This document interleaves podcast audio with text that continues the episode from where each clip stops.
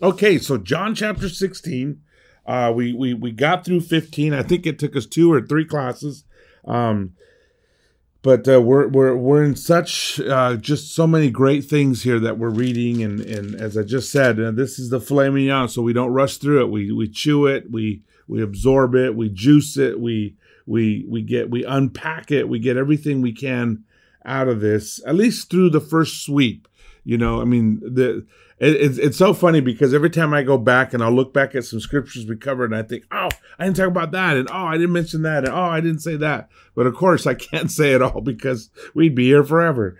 Um, but uh, the good thing is, you know, we, we've we've uh, been able to spend a lot of good time. Probably for many of us, this is probably the most in depth that we've ever gone through the scriptures. Um, and for some of us, uh, we we've gone even deeper, but we know we're doing good though. We're we're getting in there. We're getting uh, into the deeper layers. Okay, so chapter 16, verse 1.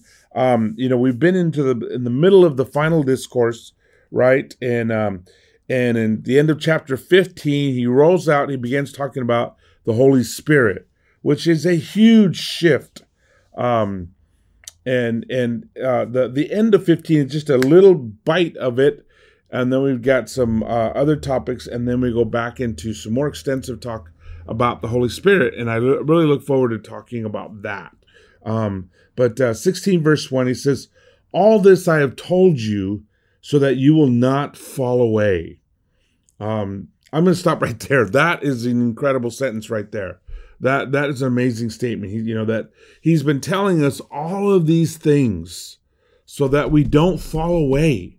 Now, anytime you study the Bible, there's there's there's the message to the immediate hearers, and it's important to know what that is. There's a, then there's a, a, a general message, right? And then there's a message to you. And and every time you study the Bible, you it's good to identify all three. So here he is sitting there talking to the apostles who've spent three years with him, traveling with him. And so he says, All this I have told you, everything he's been saying, so that you will not fall away. There's an obvious application to them, right? That um that uh they've spent 3 years, they're super close now. I mean, here John is leaning his head on Jesus' chest and they're talking to each other and and they're all so close. They all are saying at least vocally, verbally saying that they're willing to die with him. They're willing to go to the cross with him. Now, they're not, and we know. And he says, I have told you this that you will not fall away. And, and, um, he knows that that that very night they will all fall away. They will all leave. They will all abandon him. Um, even Peter and John, the writer, uh, who will keep a distance. I mean, he don't he won't go completely away, but he's not going to be with Jesus. He's going to keep a a big enough distance from Jesus that that people don't identify him with Jesus, and Peter will keep an even bigger distance uh, until he gets caught, and people wonder, you know, find out who he is and where he's from. But but basically, he's pre- prepping them, and he's already predicting them. He's told them what's going to happen, how this is all going to go down, and how this is going to end. So that's that's clearly the message to them. Then there's the general message of as Christians you know, he talked about the persecution, he talked about suffering, he talked about all these things that just generally Christians we need to stay faithful. We need to we need to learn how to persevere even through suffering, even through hard times, even through difficulties. And um and and that would certainly be coming around the corner. He knew that the early church, and of course, keep in mind the time the gospel's written, the time that this is being read to everybody, and you know early early christians they didn't have bibles so they just had it all read to them. And when they're hearing this they're going through persecution. And so they're listening to this so this applies to them. Don't give in. The romans uh, viciously attacked the church tried to wipe it out tried to stamp it out uh, put to death many many many christians. And so the hearers of this gospel know that they themselves could be next. And many of them were. Many of them thought that, and it became true. And so they they would have the test of not falling away. And and then of course there's the message to you and I. there's the personal message to you that that you're going to go through difficulties. The Christian life is not going to be easy. There's going to be some things that are wonderful, some things that are incredibly good. But then there's going to be some things that are really hard. There's going to be some things that really test how much we believe this. You know, how much we we we really put our hope in Jesus. I remember this one gentleman I was studying the Bible with in Puerto Rico, and they're from a poor family. They were doing well. They had a house, a nice house, and they were doing well. He was uh, uh in a uh, was it plumbing? I think it was plumbing. Uh, I don't remember if it was plumbing or electricity, but basically, almost uh, half his income, about forty percent of his income, came from uh, signing uh, the the inspection forms on on construction sites and it came out that he, most of those, he never inspected. He was just getting paid to sign it. They'd give him, people would give him money, he'd sign it, never even having even looked at it. And of course, obviously, that's deceit. We challenged him about it. He said, Absolutely, I'm going to repent. And what that practically meant was that he would lose about 40% of his income that's pretty huge, especially in a, in an in an underdeveloped country, and and yet he did it happily because he put his hope in Jesus, not in money anymore. Um, but you know, sometimes we become Christians and we try to count the cost on everything, but then things happen that we didn't count the cost on. You know that somebody we're close to hurts us, or we're under an abusive leader, or we're brokenhearted in a relationship, or you know, or or we're persecuted as being anti this or anti that. And we didn't count the costs on that. And it kind of blindsides us. And again, the admonition is don't fall away. Now, let me say a word about falling away. um, I, there, there's there's kind of two two camps out there. Um, there's the camp, the old camp of anybody who you know leaves our church or whatever they they have fallen away they're going to hell they've given up their salvation um, and that term was way overused. And then there's the reactionary camp that is um, oh can't say fall away can't say fall away because you know nobody knows who fell away and we don't know where they went da, da, da, and so we never should use the term fall away um, because the, we don't know people's eternal salvation. That is true we don't know. And you know we we really don't know in who's going to heaven who's not. We know that if we do what's right we will go. That if we're in jesus living under his grace following him we've been baptized for the forgiveness of sins we repented of our sins we put our faith in jesus we're going to heaven. But we don't know who actually is going to make it all the way and who isn't there are people today who look who look strong and and healthy spiritually that something's going to happen later and they're going to get eliminated and they're going to turn their back and walk away.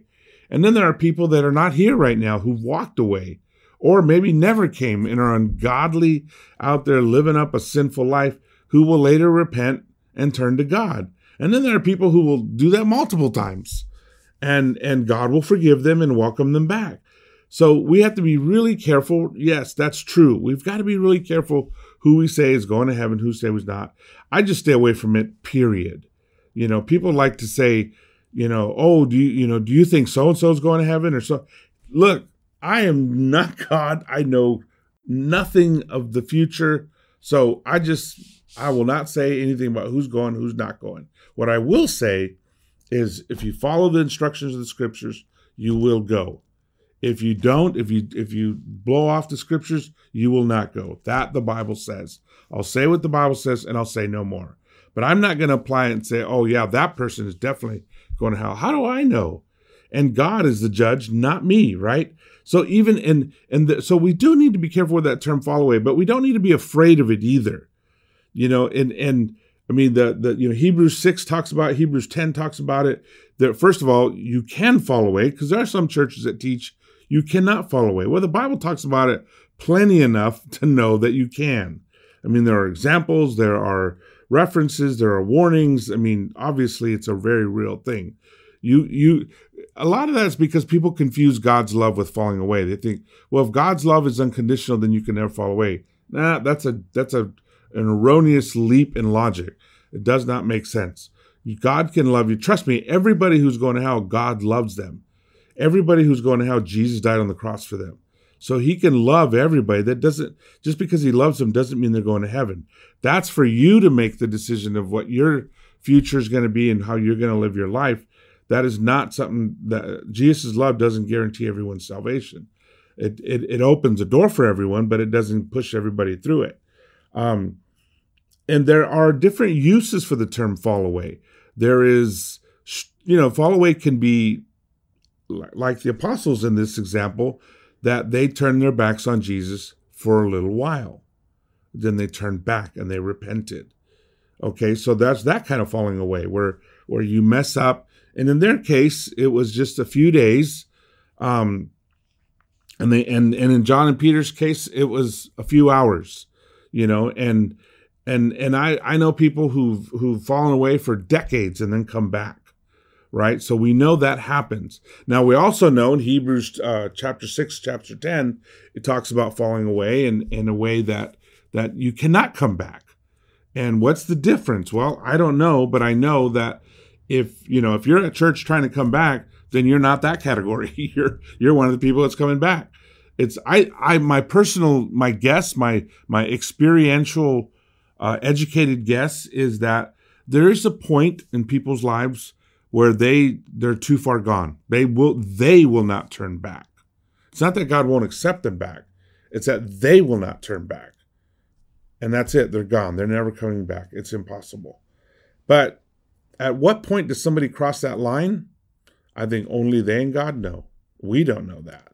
And so everybody I know that has walked away, I'm fighting for them. I'm praying for them. I'm doing whatever I can to help them come back. And and and you know, I mean, even the the example here of them uh, falling away for a few hours, they come back obviously. So so we can't panic. We can't. There's there's just a lot of emotion attached to that term, and understand it's used in different ways in the Bible. It has different implications in the Bible. We're the same way in the church. We use it different ways, different implications. We just got to be careful when we attach it to ultimate salvation. Um, but just be careful. Uh, he says, They will put you out of the synagogue. In fact, the time is coming when anyone who kills you will think they are offering a service to God. Okay, so, um, you know, they're going to get it both ways in the sense that that um, as time would go by, the Jews would come after them. But then later on, as the church spreads into the Gentile world, the Roman Empire would come after them for the basically the same thing. Um, the Jews accused him of blasphemy. The Romans accused him of atheism because they would not worship the Roman emperor. They would not make sacrifices to the Roman gods. So they were guilty of being atheists. And and so both ways they would get kicked out. Now, he specifically talks about the synagogue. Of course, again, here's that who's he talking to? He's talking to Jews. So that's a big deal to get kicked out of the synagogue. That's being kicked out of your community. That's being kicked out of your family. Those are all attached. So they would suffer greatly. They, you know, they would probably lose all social status and they would become the bad guys of the community simply because they were following Jesus. Some of us who became Christians went through that. You know, that some of us we we we went through major persecution when our families found out we were getting baptized or we were we were joining the church, you know, that because we broke away from the tradition of the family. And and that's a big deal. So he warns them and he says the time is coming when anyone who kills you will think they are offering a service to God. Now, I don't know about you, the first person I think of is the Apostle Paul, right? I mean, he was standing there giving his approval when they stoned uh, Stephen, you know, in in uh, in Acts.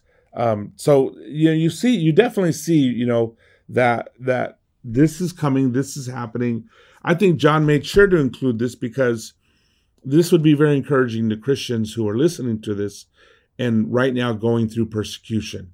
You know, I've I've I've talked to brothers and sisters who, you know, there's there was a Bible talk in Cairo, Egypt that got attacked and they drug out the members. This, the, one of the brothers got stabbed. They tried to kidnap the sister. They didn't.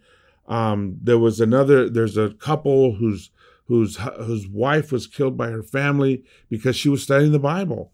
Um, this was in another country in the Middle East, and and there's a number of Middle East situations. Uh, there's another country, um, Muslim country, where somebody was on his way to midwork, strapped in bombs, and he was going to blow himself up in the middle of midweek service, but the bomb went off in the parking lot, and he only ended up killing himself. But he was on his way into the service, and he would have hurt a lot of disciples. But imagine how scary that is. And and many of our brothers and sisters, particularly in Muslim countries, they still they their life is at risk every time they go to church because their church could be bombed their church could be the next one so this obviously means a whole lot more to them than it does to us but it should mean something to us um, that it's going to happen I, I, personally believe that uh, persecution is going to come back around again that probably before i die sometime in the next you know or, or maybe after i die but sometime in the next 10 to 30 years, we're going to get heavily persecuted again. Um, he says, They will do these things because they have not known the Father or me. I have told you this so that when their time comes, you will remember that I warned you about them. Okay, so again, there's the specific application. We would read about this in Acts chapter 7, Acts chapter 8, you know, when Stephen was killed and great persecution broke out against the early church. Um, but then this would apply later to the church in general, in in you know the in the great Roman persecutions, and then it applies in a very broad sense. Christians throughout the centuries have been heavily persecuted, sometimes by Muslims, sometimes by other Christians, sometimes by Jews, sometimes by radical Christian groups. You know, go figure. You know, sometimes by pagan groups but but the but persecution has always been very a very real part. The word for uh, a witness is martyr. That's the Greek word for for a witness, and of course we think of when we think of the word martyr, we think of somebody who dies for a cause. Why? Because everybody who witnessed for Jesus died, so it became basically one and the same word. To sacrifice your life and to preach Jesus became the exact same thing. Um, verse 5, he says, or verse 4, I've told you that when the time comes, you'll remember that I warned you about them. I did not tell you this from the beginning because I was with you, but now I am going to, to him who sent me. None of you asks me, Where are you going? Rather, you are filled with grief because I have said these things. But very truly, I tell you, it is for your good that I am going away. So the you know the, the apostles at this point they're they're super discouraged. They're I mean they're hearing all this talk about Jesus dying and about persecution and about how hard it's going to be that he's leaving them. That's probably the scariest part of all of this. Um, and he says, you, you, Your hearts are filled with grief. He identifies their feelings. He knows exactly how they're feeling, which is important to always remember Jesus knows how you're feeling. He knows your feelings. And it says, um, um, he says, but very truly I tell you, it is for your good that I am going away. And I mean, you just take that statement. I mean, how how how is him leaving good? You know, I mean, especially if you're one of the apostles. What in the world is good about you leaving Jesus? I mean, they I mean they got so much uh, wisdom and life and love and everything from Jesus not to mention security, because, you know, when you're walking with Jesus, you don't care if a Roman legion shows up. You don't care if all the Sanhedrin show up with all the temple guards. You're with Jesus, you know, and he can deal with anything. But he's saying, I'm leaving, and I'm leaving you guys with this controversial religion that, that is making everybody mad and want to kill you, by the way. You know, and he says, unless I go away, the advocate will not come to you. The Paracletus, the Holy Spirit. He says if I don't leave, he's not coming. He said, but if I go, I will send him to you. Okay, now this is this is uh, a whole lot of mystery here. They don't really understand this. What what do you mean? The the paracletus, the the the helper, the advocate. I mean, literally, it's advocate. What what advocate? Who's the advocate, and what's he going to do? You know, and and how's he going to help us? And what's he going to look like? How's he going to operate? What's he going to function like?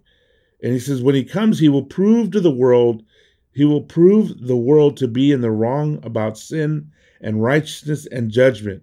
About sin, because people do not believe in me. About righteousness, because I am going to the Father, where you can see me no longer. And about judgment, because the prince of this world now stands condemned. You know, he he he introduces them his role, uh, proving, judging, showing that what is what Jesus has been preaching is the truth. And he says, I have much more to say to you, more than you can now bear.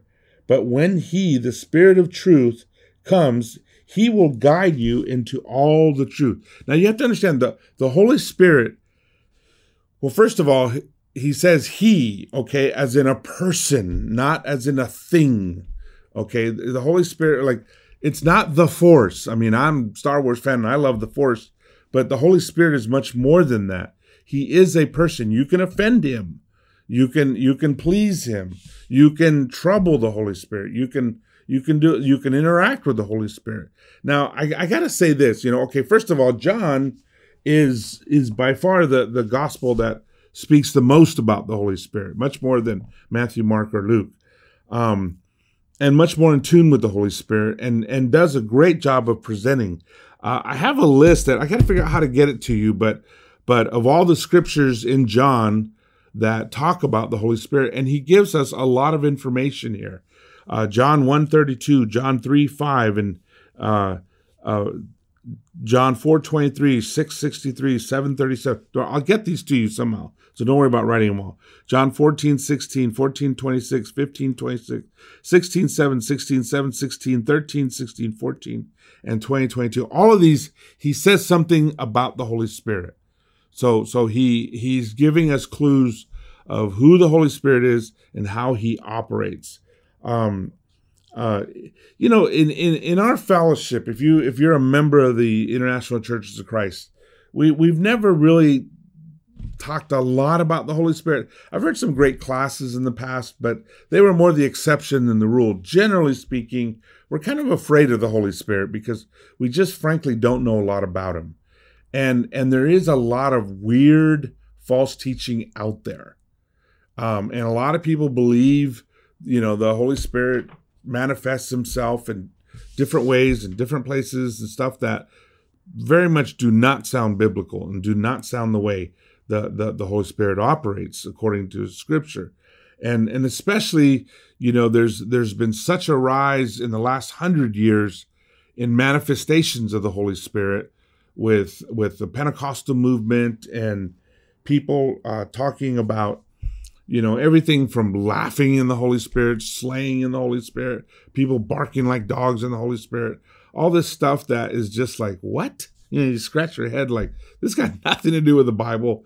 It's just more weird stuff, and and that is I mean it's important to know why we don't know a lot. Uh, the reason we don't know a lot of, is because we we there's so much false stuff out there. The general the easier thing to do is just avoid the subject.